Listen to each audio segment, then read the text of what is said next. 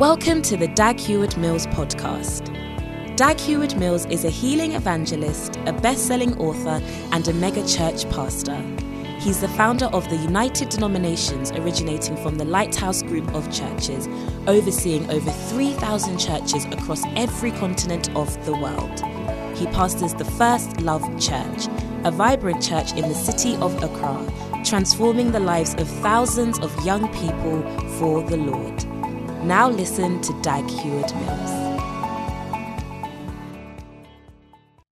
Father, we thank you for your blessing today. In Jesus' name, amen. You may be seated. All right, we are we are looking at meeting God. Amen. So I'm just sharing with you something very, I believe, significant and also practical about how, how many would like to meet with God. Now, the, the problem that we are discovering is that people haven't met God. This is the reason why we are sort of dangerous. you get it?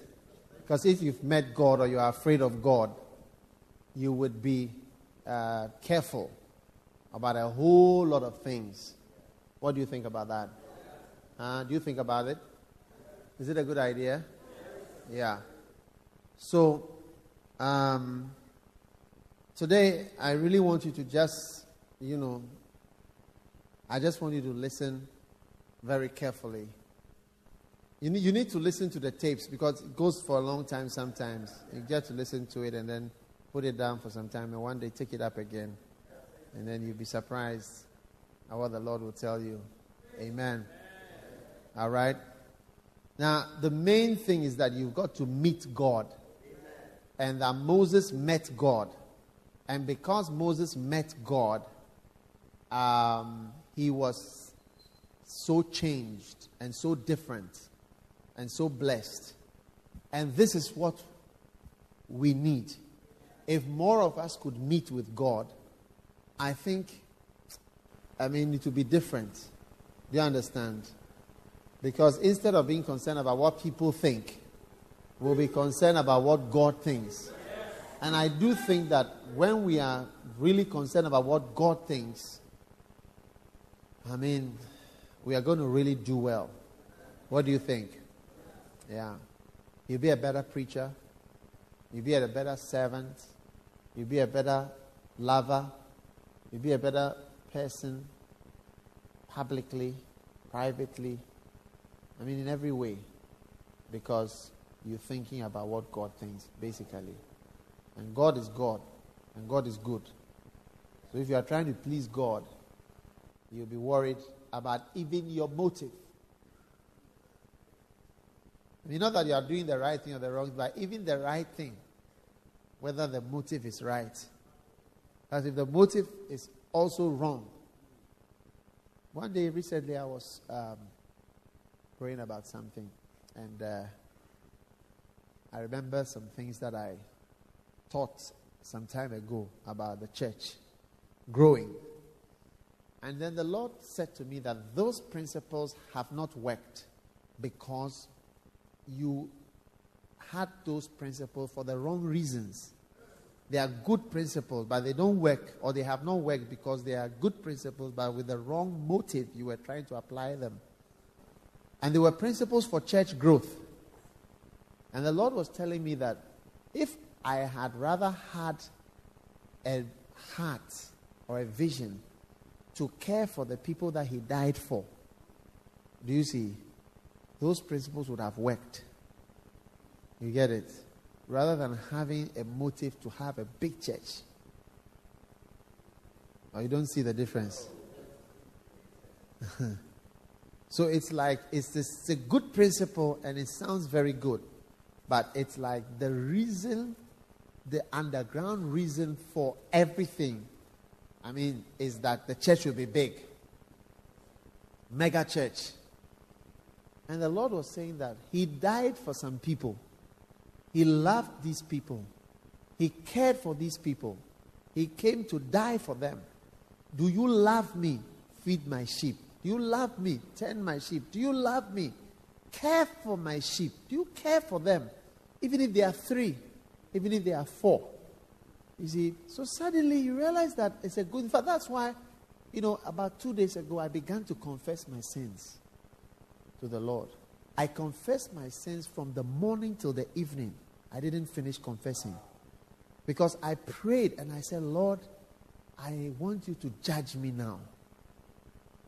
You understand? I want you to judge me. Do you understand? Yeah.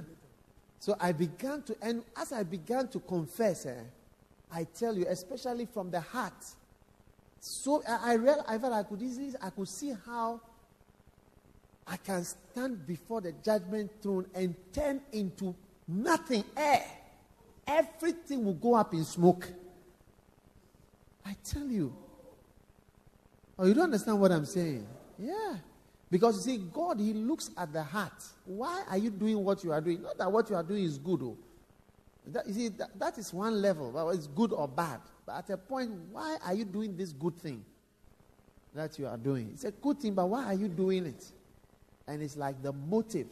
For instance, there are people who are working as lay people, earning a lot of money, and really supporting the church. Do you see? And that's what Rick Joyner was trying to do, and he earned a lot of money. And then the Lord said to him that the Lord told him that he, the Lord, was offended by that thing that he was doing, earning that money to bring to the church. Because the reason why he was doing is that he did not trust the Lord to be able to look after him. So even though it's a very good thing to help and to support the church so that you not be a burden, the motive or the reason behind it was wrong.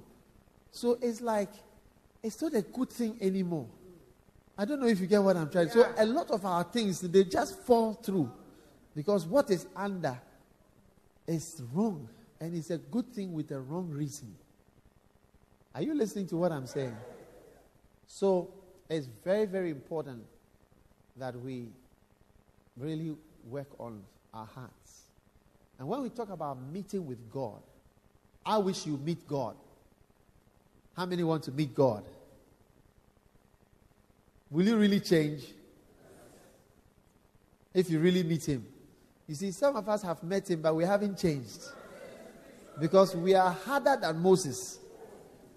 Yeah. Somebody should get me a rod. Lavelle, get me a rod. You got me a worm this morning. Get me a rod this afternoon. All of you should get this morning's message if you are not around. What is it about? What, what, I don't know the title. What was one? The worm dieth not. Their worm dieth not. And the second service, the third service was what? The wages of sin. And I want you to listen to it. Okay? But I brought a worm to church for people to see a worm that dieth not. But now I want a rod that you may see and believe. Amen. Today, my message is very simple, very, I don't know if it's short, but it's simple. and it's entitled The Backside of the Desert.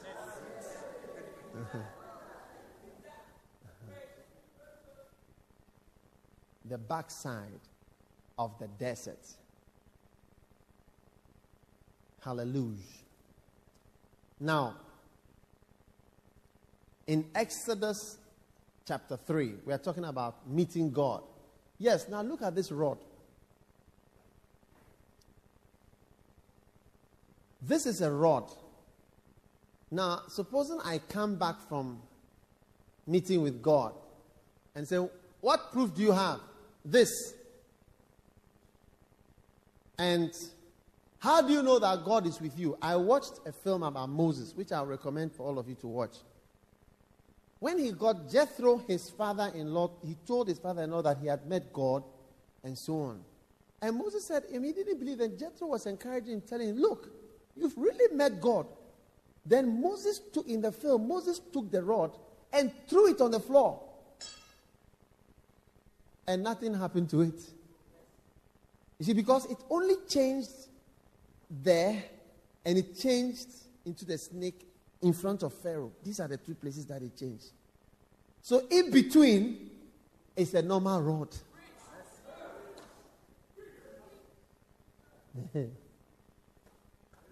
so he threw it. Nothing happened. And he said to Jethro, You see, I told you, there's nothing to it. I'm just imagining things. You see, when you read the Bible, it looks so clear. You go, you get a rod, you turn it into a snake, straight away your call is clear. You are going somewhere, you know what you are doing, and so on and so forth. You get it? But when you watch the thing in real life, you realize that even as Moses was going, he's going to Pharaoh and he's holding the rod. What about when he gets to Pharaoh?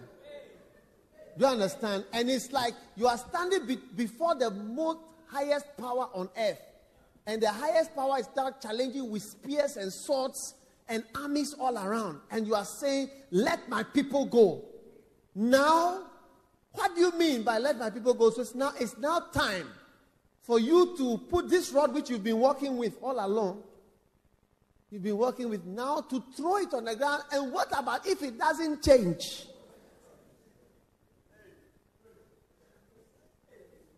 You are finished. I've come to see that working with God is a risky thing. It's risky to follow God. And if you are not prepared to have the risk, then resign now. So some of you, you've met God, but only that the thing, you use it for firewood.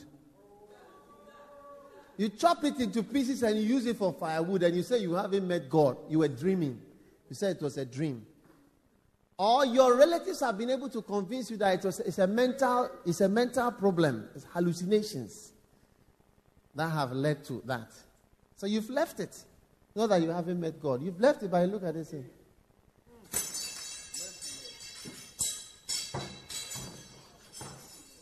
That's the end of your calling. Finish. Gone forever. So today I told you the message very short, very simple.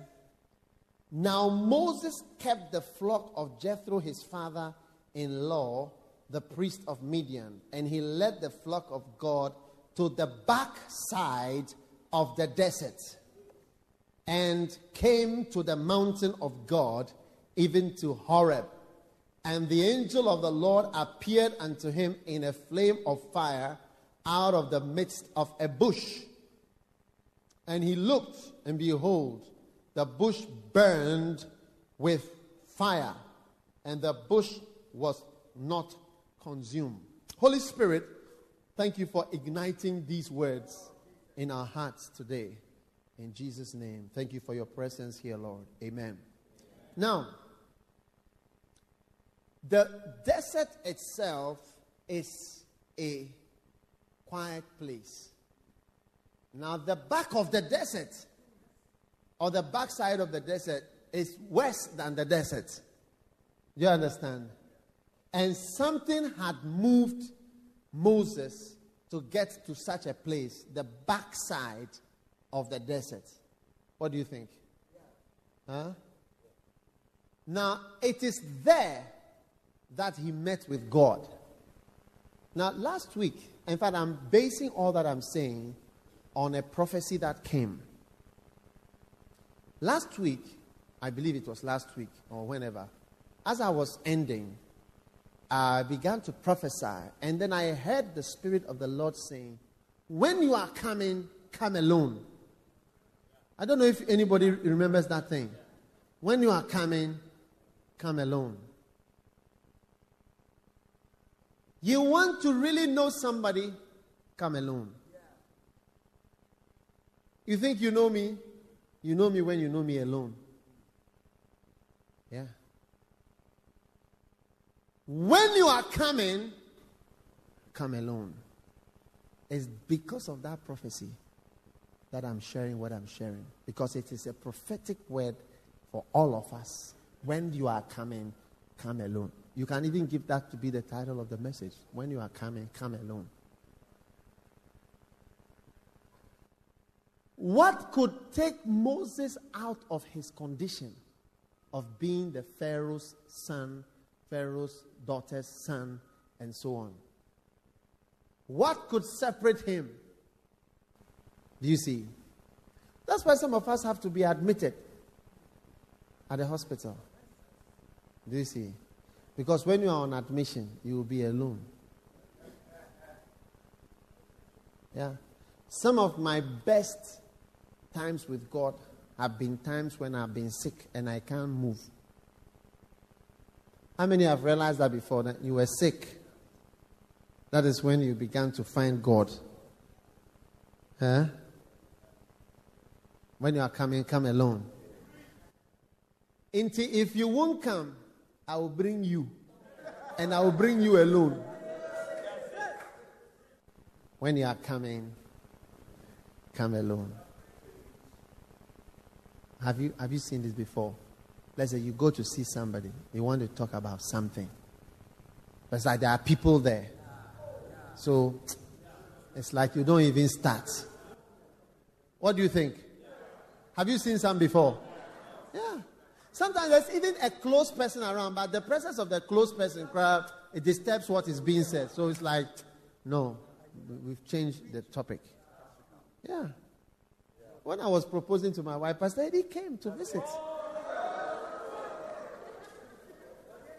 In the, in the afternoon, I had to change the topic. and he could not understand the revelation that he has to leave. You know how it is when you have a visitor, you want him to go, he's also not seeing that he must go.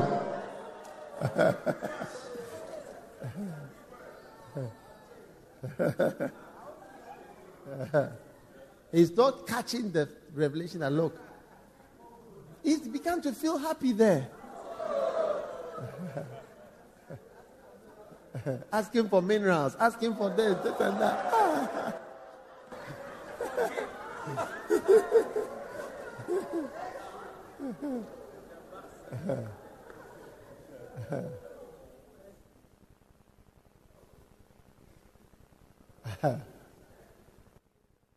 I took you aside, you see, and asked you to look. You've not caught all the signals, so just go away now.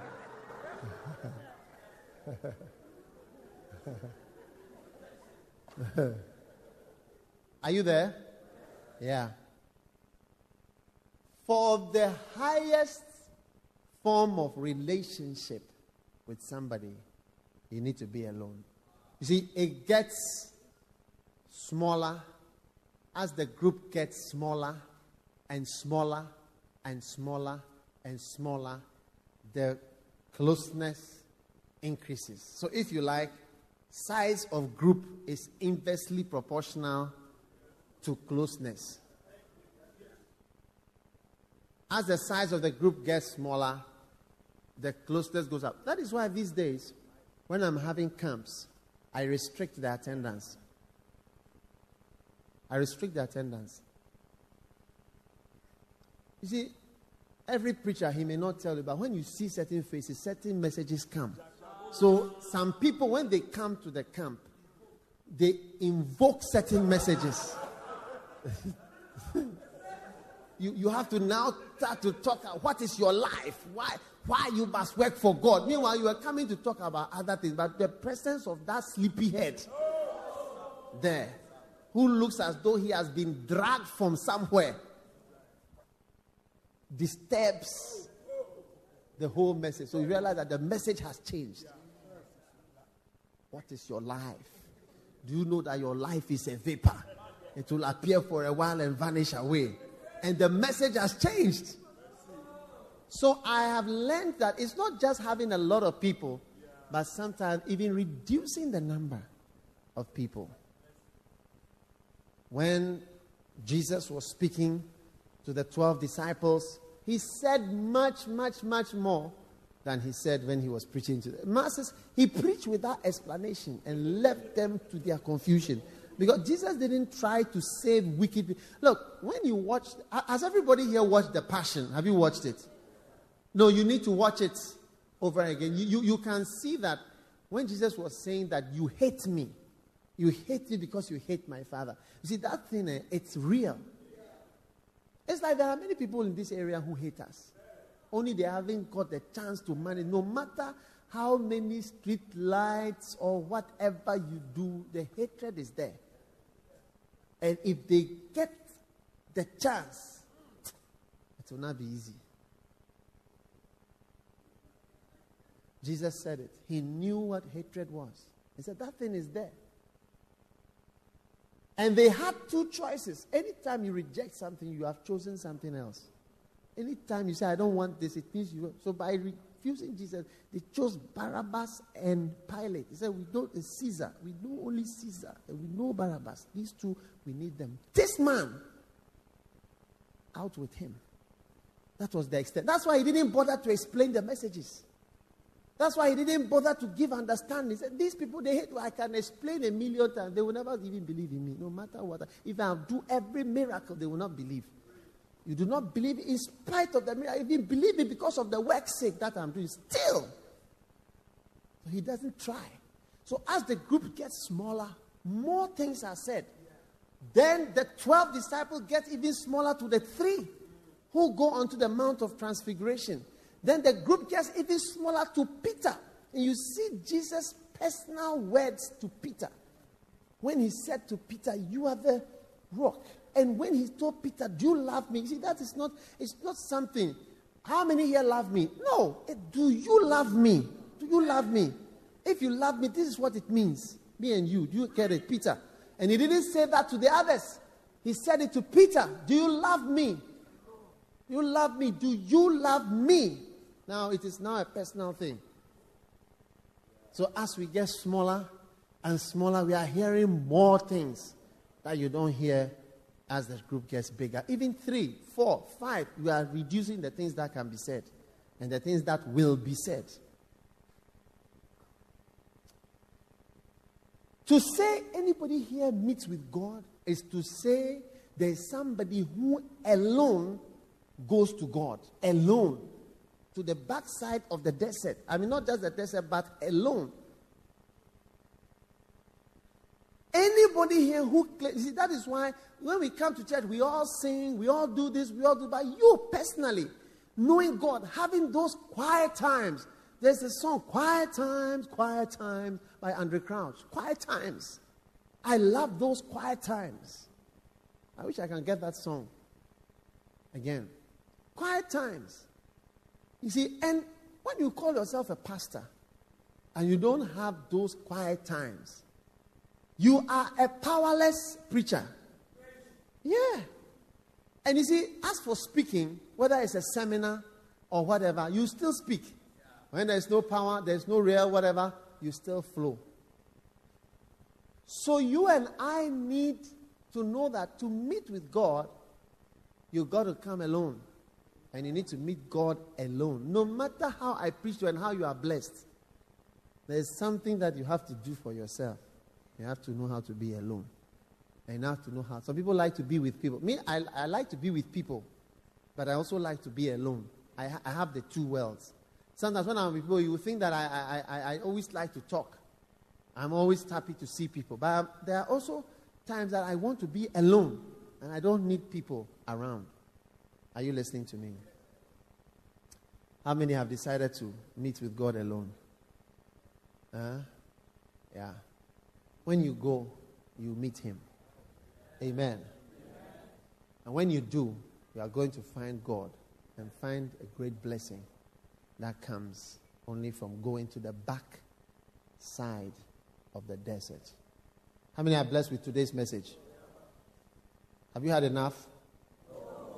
Why not? It's a good message. It's a good message. Okay. Now, I just want to end my message by showing you three things that will happen, that Jesus said will happen in the backside of the desert. When you come alone, when you are coming, when you are coming, and you come alone, three things you will do at the backside of the desert. How many want those three things? Huh? Are you sure? Very good. Turn with me to Matthew chapter 6.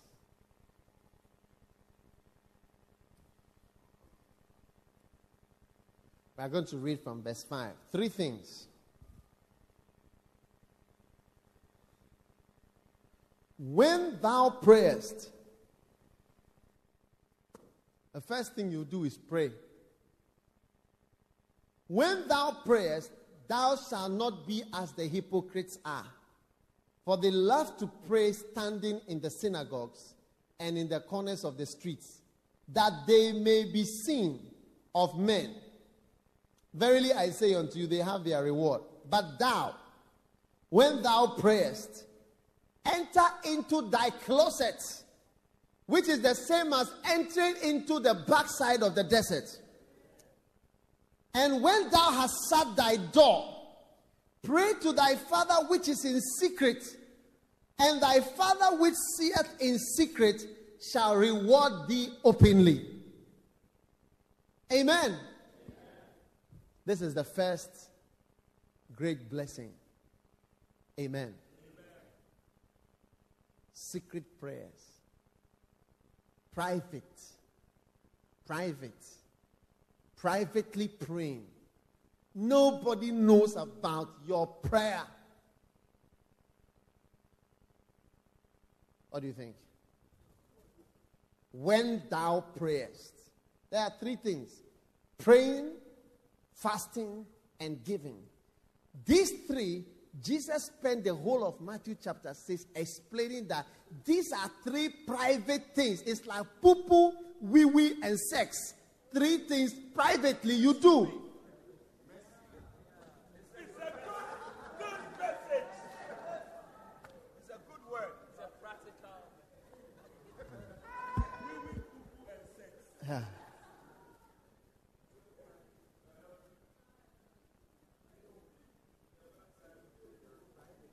Private. Have you heard that word? I'm going to private.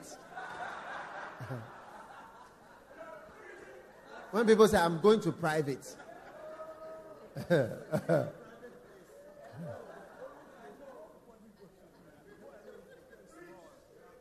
when thou prayest, enter into thy closet, and thy father which seeth in secret.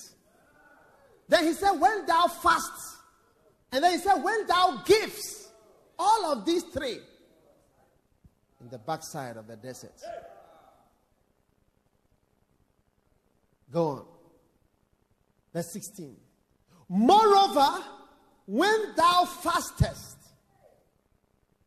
be not as the hypocrites of a sad countenance, for they disfigure their faces, that they may appear to men. You see, publicly, people must see that you fast. Verily I say unto you, they have their reward.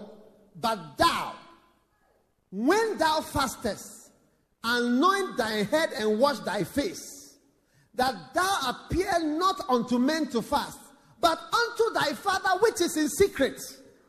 And thy Father which seeth in secret shall reward thee openly. Praying, fasting, and giving are three secret activities of a believer which bring you very close to God. I will show it to you, and I'm showing it. Verse 1 Take heed that you do not your alms before men to be seen of them. Otherwise, you have no reward of your Father which is in heaven. Therefore, when thou doest thine alms, do not sound a trumpet before men, as the hypocrites do in the synagogue and in the streets, that they may have glory of men. Verily I say unto you, they have their reward. But when thou doest alms, let not thy left hand know what thy right hand doeth, that thine alms may be in secret, and that thy Father which seeth in secret himself shall reward thee openly. Praying. It's a personal, private activity. Fasting is a private activity. And giving. Wee poo-pooing, and sex. Three. They are done privately. Mean you're private. What are you going to do at the private? Three things. You, you don't like my message?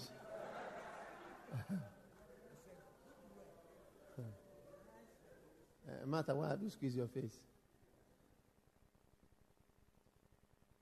These are three private things. Yeah? Yeah. It's very stupendously powerful. As I'm preaching, I'm blessed.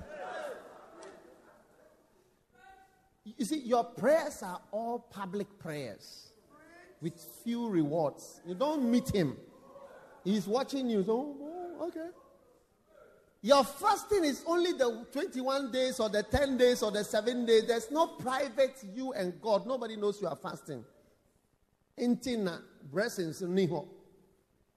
Now your giving so is also a public, only the tithing. There, there are private givings. Private givings. No one knows about it, only you and God. The day you open your mouth about it, you have cancelled so many things.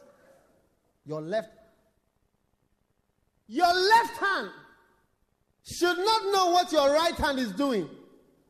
But as for us, not only does your right hand know, but all right hands in the whole church know what your one left hand is doing.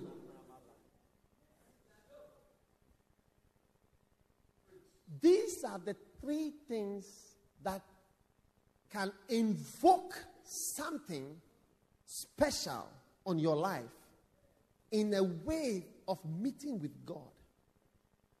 When you look at fasting, the fasting of Christ, you see that he was personally fasting in the wilderness alone with God. Yeah. How come you never have any personal? You see, my message has finished. I hope you are seeing it. It's so clear. There are some messages that are so clear, and you know what it means to you. So, I mean, what else do you want me to say? There are more things to say. I can talk for two hours, but that's it. God has spoken to you already. Yeah. Everybody knows when you are fasting because it's only the church fasting that you do. And I'm saying that if you were to personally meet with God and by personally fasting, like you are just fasting, without too much to do, I meet, I met somebody and say, oh, I'm on 21 days dry. I'm on 21, I'm on my 17th day. Immediately, this scripture comes to me, say, he has lost his reward. He said that his, his secret, do in secret that your father may reward you openly. He has lost it immediately. And somebody comes Oh, I wrote a check for the church yesterday. I wrote a 10 million check. Well, I gave this money and I did this. No, I went to bless the man of God with this and this and that and that. Everybody knows. Also, I'm doing 21 hours prayer. So I've reached the 17th uh, hour and I'm doing 40 hours prayer for the church, or 120 hours for the ministry to be established, and there are certain things that I'm you know, I'm working on and I've been interceding in the realms of the spirit and dealing with certain everlasting principalities.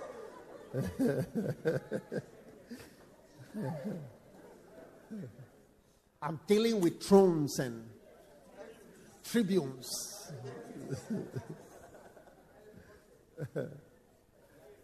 Everybody knows. Everybody knows what you do. Hmm? Everybody knows. And what I'm trying to say, you see, look, all of you who are married, when you go home, if you're trying to have sex and there are like a lot of people have come to watch you, even you can't have an erection. Yeah. You can't. No, you see, I don't want it to be mystical. Do you understand the message?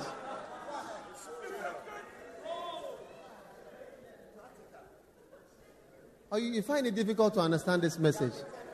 They are pretending that it's difficult, but you understand it. You can't. Okay, you wouldn't have the, what do you call it? Do you understand? Yeah. Huh? because as soon as there are people involved, it, it's like every power seems to be gone out of the whole thing. If somebody is there, even you've got a running stomach or you've got whatever, and it's like pra, even when you go and you sit there, it's like there are people outside the door or people just around. You will try to somehow control the thing. Lord, let it come slowly. Let it not come too fast. Lord, let there be a gentle landing for the aircraft.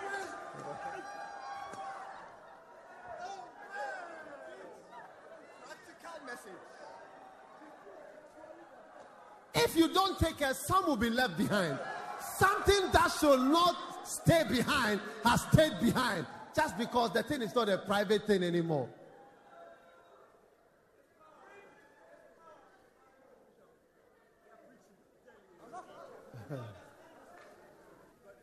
or you don't fully get the message.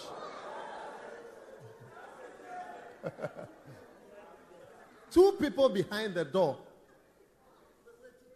It's like you will try to s- slow the thing or weaken the descent of the aircraft, of the spacecraft. oh.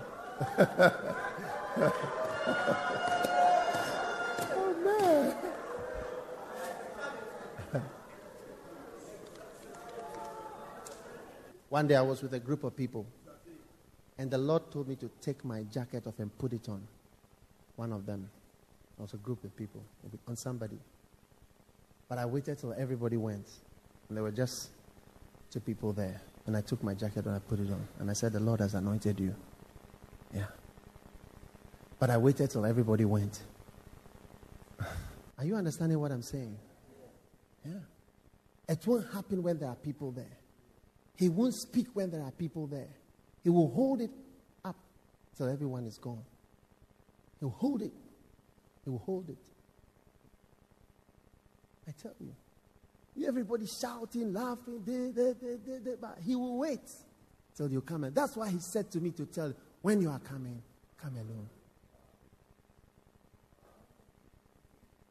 That's the title of my message. When you are coming, come alone. It won't happen when you come with somebody. There is something about congregational prayer, congregational fasting, group fasting, group prayer. It is one chapter of your Christian life. But there is the personal something you can, that is the God meeting part of your whole life. That's the meeting God side.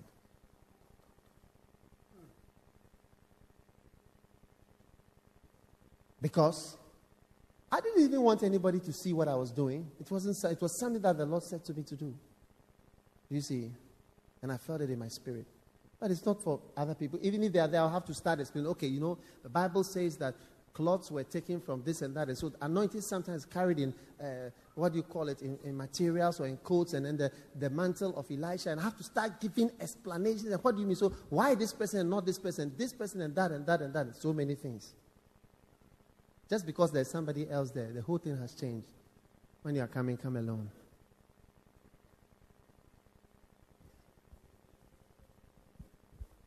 Hallelujah. He wants to meet you alone. He wants to talk to you alone. When Hezekiah was dying of a sickness in 2 Kings chapter 20, he prayed alone. And in those days, Hezekiah was sick unto death. And the prophet Isaiah, son of Amoz, came and said unto him, Thus saith the Lord, set thine house in order, for thou shalt die and not live. Then he turned his face to the wall and prayed unto the Lord, saying, I beseech thee, O Lord, remember now how I have walked before thee in truth with a perfect heart, and have done that which is good in thy sight. And Hezekiah wept sore. He prayed. Listen to the prayer in 2 Kings chapter 20, verse 3. When Isaiah left, then Hezekiah knelt down and cried to the Lord privately. And he said, Lord, I beseech. Listen, he turned his face to the wall and prayed unto the Lord, saying, I beseech thee, O Lord, remember now how I have walked before thee in truth and a perfect heart, and I've done that which is good in thy sight. Because Hezekiah had really organized a revival. They had closed the temple before he became the king. When he came, he reopened the temple, organized prayer, he organized money for the priests. He told people, bring tithes so that the priests will be encouraged in the work that they are doing. He uh, reorganized the whole church. So he, uh, Hezekiah was now calling on God based on these activities. You know, and Hezekiah wept sore. And it came to pass that afore, are you with me? In verse 4, before Isaiah or afore Isaiah was gone out into the middle court, that the word of the Lord came to him saying, Turn again and tell Hezekiah, the captain of my people, Thus said the Lord God of David thy father, I have heard thy prayer, I have seen thy tears. Behold, I will heal thee. On the third day thou shalt go up unto the house of the Lord, and I will add unto thy days fifteen years, and I will deliver thee and this city out of the hand of the king of Assyria, and I will defend this city for my own sake and for my servant David's sake. This is the only miracle I've heard of Isaiah doing. And Isaiah said, Take a lamp of figs, and they took it and laid it on the boil, and he recovered.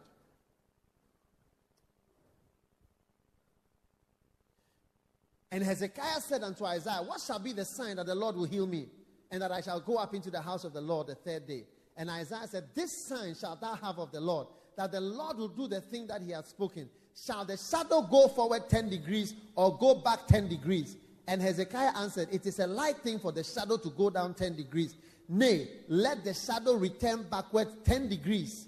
And Isaiah the prophet cried unto the Lord, and he brought the shadow 10 degrees backwards by which it had gone down in the dial of Ahaz. A lot of miracles were happening in Isaiah's ministry. You see, the shadow, when the sun is going down, the shadow goes down. So he said that it is not a difficult thing for the shadow to go down. Let it go back.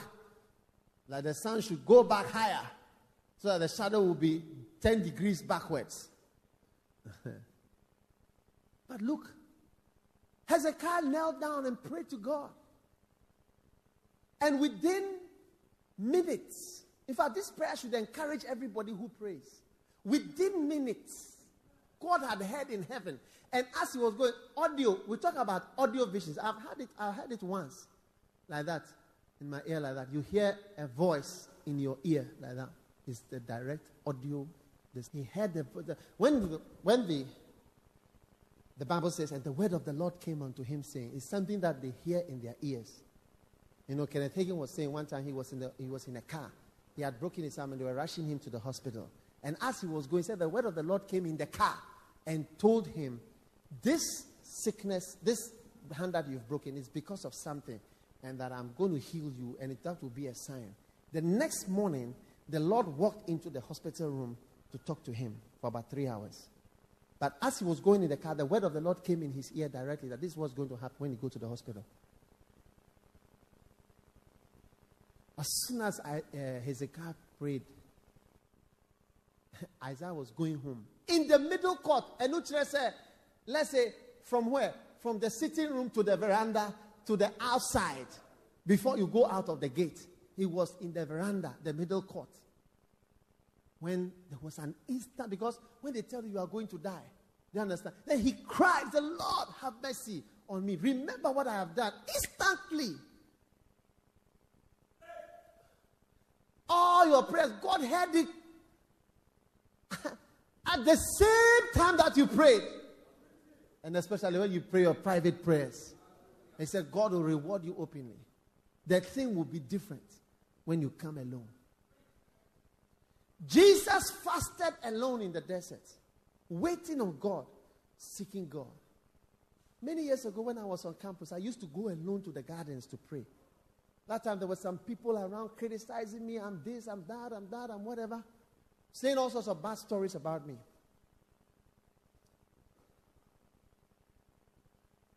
And I remember that my wife and her roommate, Adelaide, the two of them, they used to sit on the Spanish, top of the Spanish department.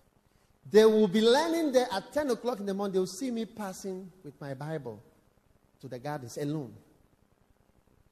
And they will learn and they will go they used to buy kebab and go and use it to make stew. So they'll go and buy kebab, then they'll go to their room and use the meat to make stew. Students, student life.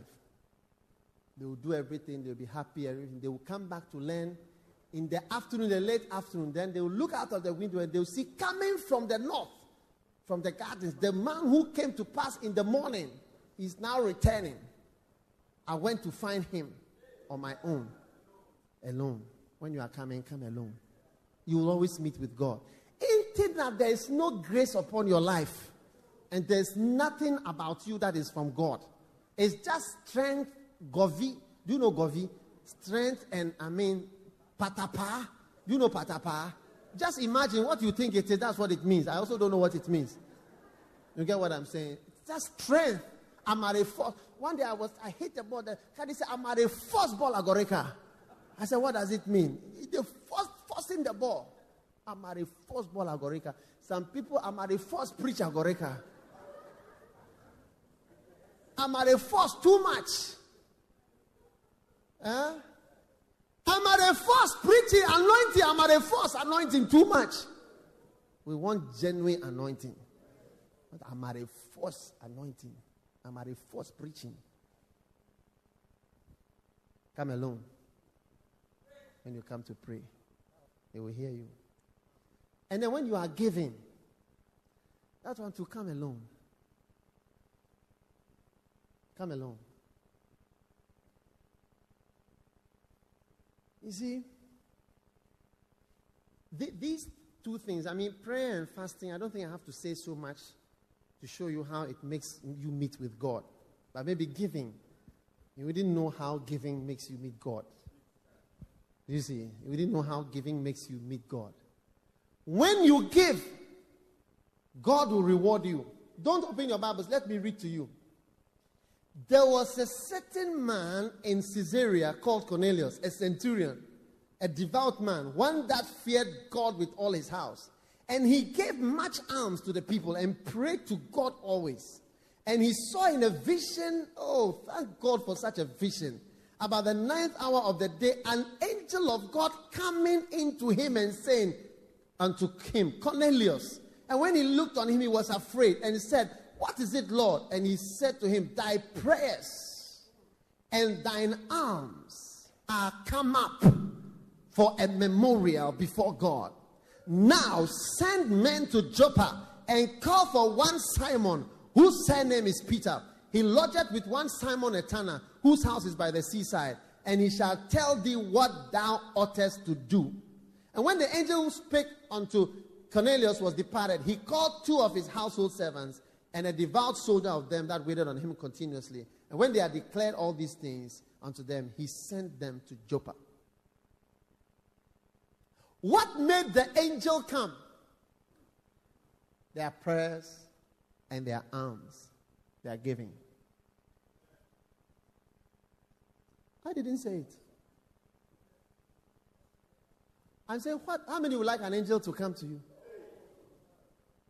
Would you like an angel to come to you? Yeah. It's there. It's not something I'm making up. It's something that's there. Your praying and your giving has come and has caused an angel to be sent from heaven to you, giving and praying. That's why these three, and it's, a, it's something that is private. And the more private, the more public the blessing of that thing is.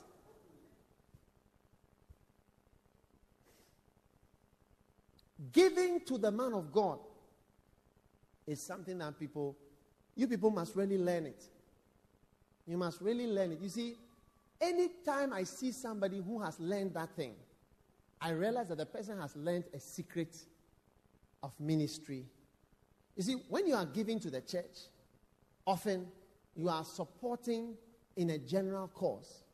But when you get to the place where you personalize the grace of God which is coming to you and where it is coming from, you start to zero in on a certain line where you can actually now see that this is where something is happening to me from. Most, most Christians don't know it. Most Christians don't know. You see, even that one, you can go to the extreme where it becomes just a tradition that people do. So I'm bringing a prophet's offering. But when you see somebody who has been touched by God, and you see, as you are even presenting the offering to the man of God, you are actually presenting the offering to God because know that that person is standing between you and God. Like what Aaron said, and what Moses told Aaron, he said that he will, he will be to you a mouth and you will be to him instead of God.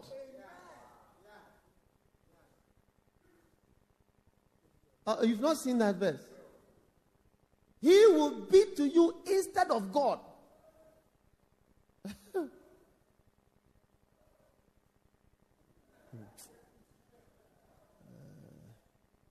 Turn to Exodus.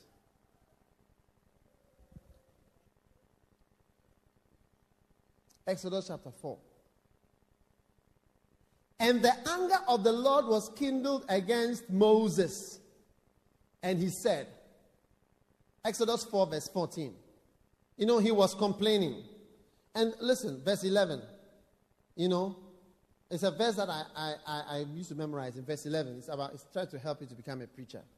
And the Lord said unto him, Who hath made man's mouth, or who maketh the dumb or deaf or the seeing or the blind? Have not I the Lord? Now therefore go, and I will be with thy mouth, and teach thee what thou shalt say. And he said, Oh my Lord, verse 13, I pray thee by the hand of him whom thou shalt send. Verse 14, and the anger of the Lord was kindled against Moses. And he said, Is not Aaron the Levite thy brother? I know that he can speak well. And also, behold, he cometh forth to meet thee, and when he seeth thee, he will be glad in his heart. Thou shalt speak unto him and put words in his mouth and I will be with thy mouth and with his mouth, and will teach you what he shall do.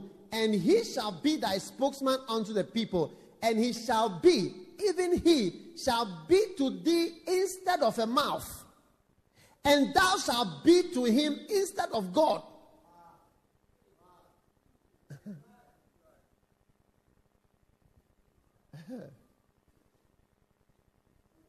oh, you're not getting the something there. Huh. Wow. Let that soak in. I said, let that soak in. Let that, that is why sometimes when you violate the person that God has sent to you, eh, you are actually violating God because said, and he shall be to you instead of God. Come on, Oko, look. Instead of God, he is the one he will be to you instead of God. This is. Instead of God. This is what you have to. Instead of God. Instead of God. Hmm. So when you come with your offering, you have given it instead of, because instead of seeing God, you have to see Him. He is to you instead of God, instead of having seen to God Himself. This is what you are. So, what you would have done to God, I mean, whatever you would have done to God instead of God, that's what you have to do instead of God. He shall be to you instead of God.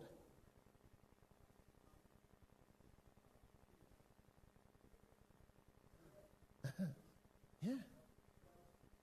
That, that, you see, that is why we get into so much trouble. When you, if the person is like weak, the person is problematic, the person is this, the person is that. Like he has said that he shall be to you instead of God. So instead of being able to give God the money directly, how many really want to give God money to God?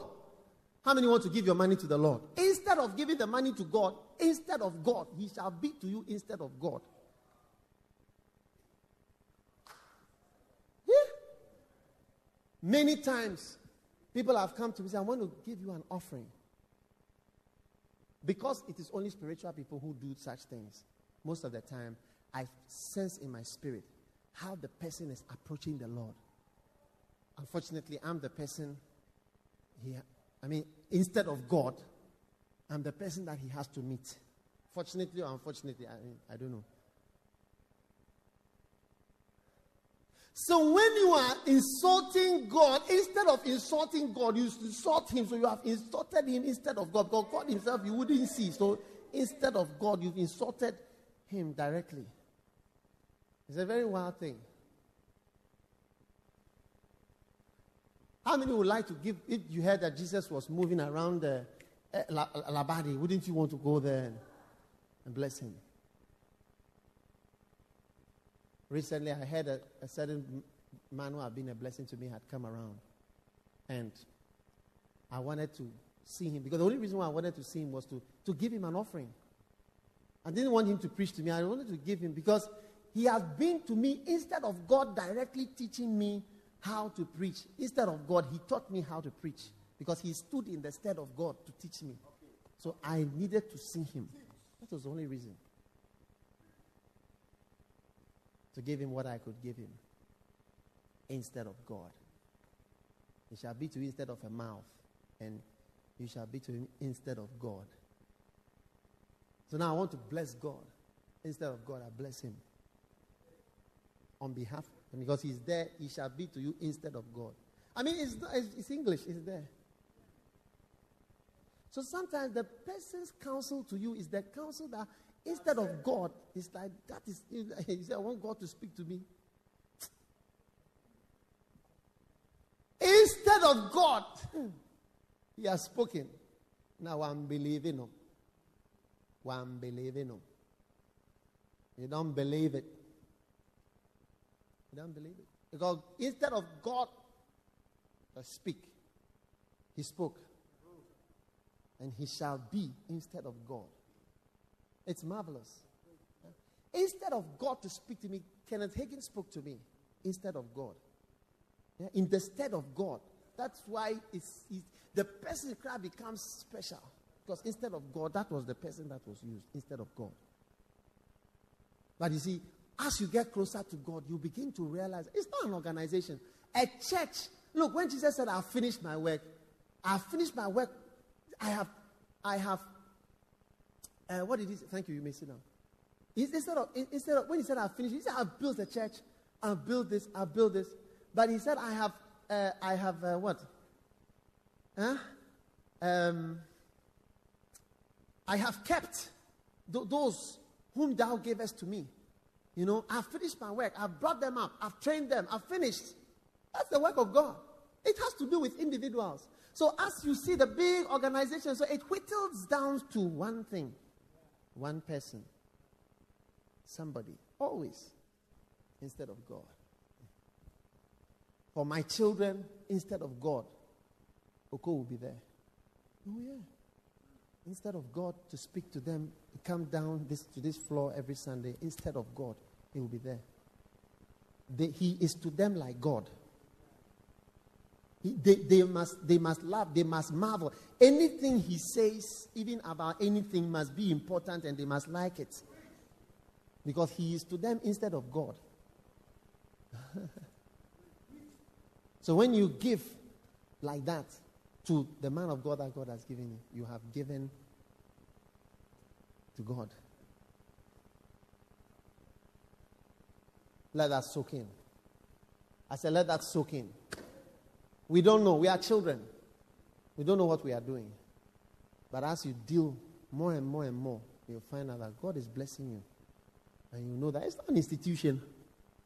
The institution will die, but the individuals will be left. Because God's Spirit works on individuals. When this church is no more, if it is ever no more, before Jesus comes, there will be individuals with anointing, and th- there may be others who have caught some things. We don't even know who they are. They are just moving in the system. Because the thing moves from person to person. When you pray, when you fast, when you give, come alone. I'll meet you there. I will bless you publicly. Everybody will know you came privately.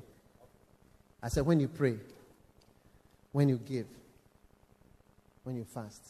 Read it there. It's, it's there. It's not a new message, it's there. Come alone. In the closet. No one seeth you, even your left hand and your right hand. Why does anybody have to know what you are doing? Just do it. Just do it. Do it privately. Here's something personal that will change your life. God will bless you. Are you okay? Let's go home. Stand up.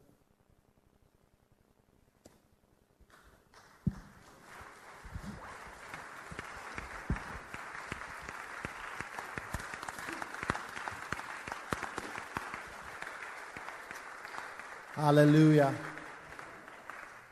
I love that. All this is from the Holy Spirit. These are not prepared messages, they are things that the Spirit is bringing up.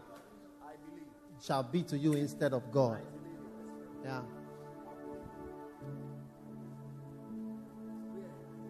Yeah. These are things from the Spirit. Don't, it's not from me, it's from Him. Take it from Him, walk in it from Him. Instead of God to counsel you, He will counsel you. Instead of God to speak to you, He will speak to you. Instead of God to bless you, He will bless you.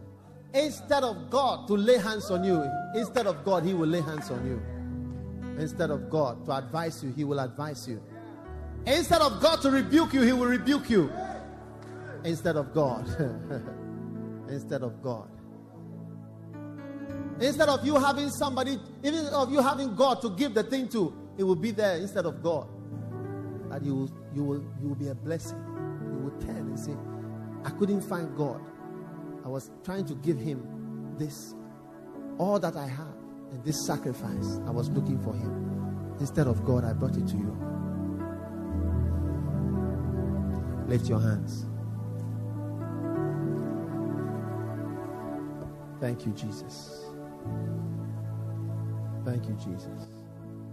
How costly it is when God speaks to us.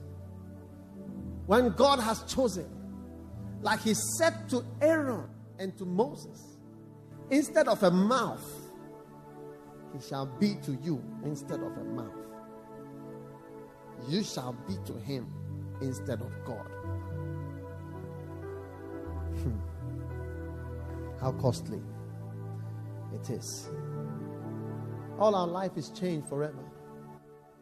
Because instead of God to speak, He spoke. Instead of God to curse, He cursed. And you shriveled and became a withered plant because He cursed.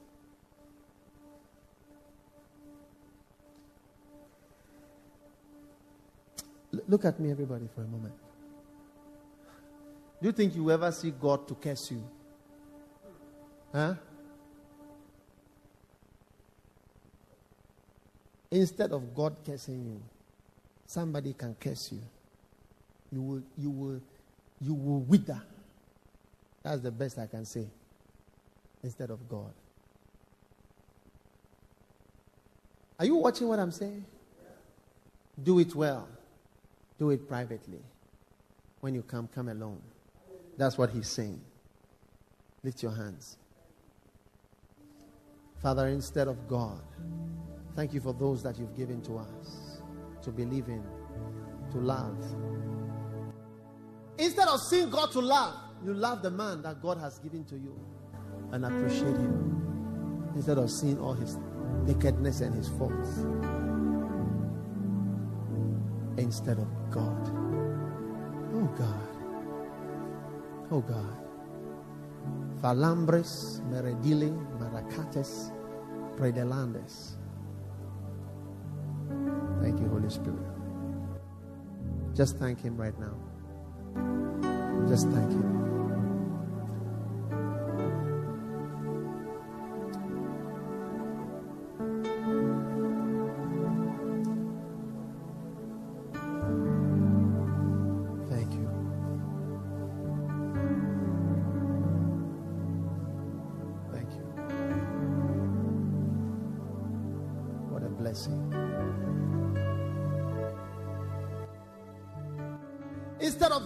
Hold an offering basket, He will hold it and say to you, Give, and it shall be given to you.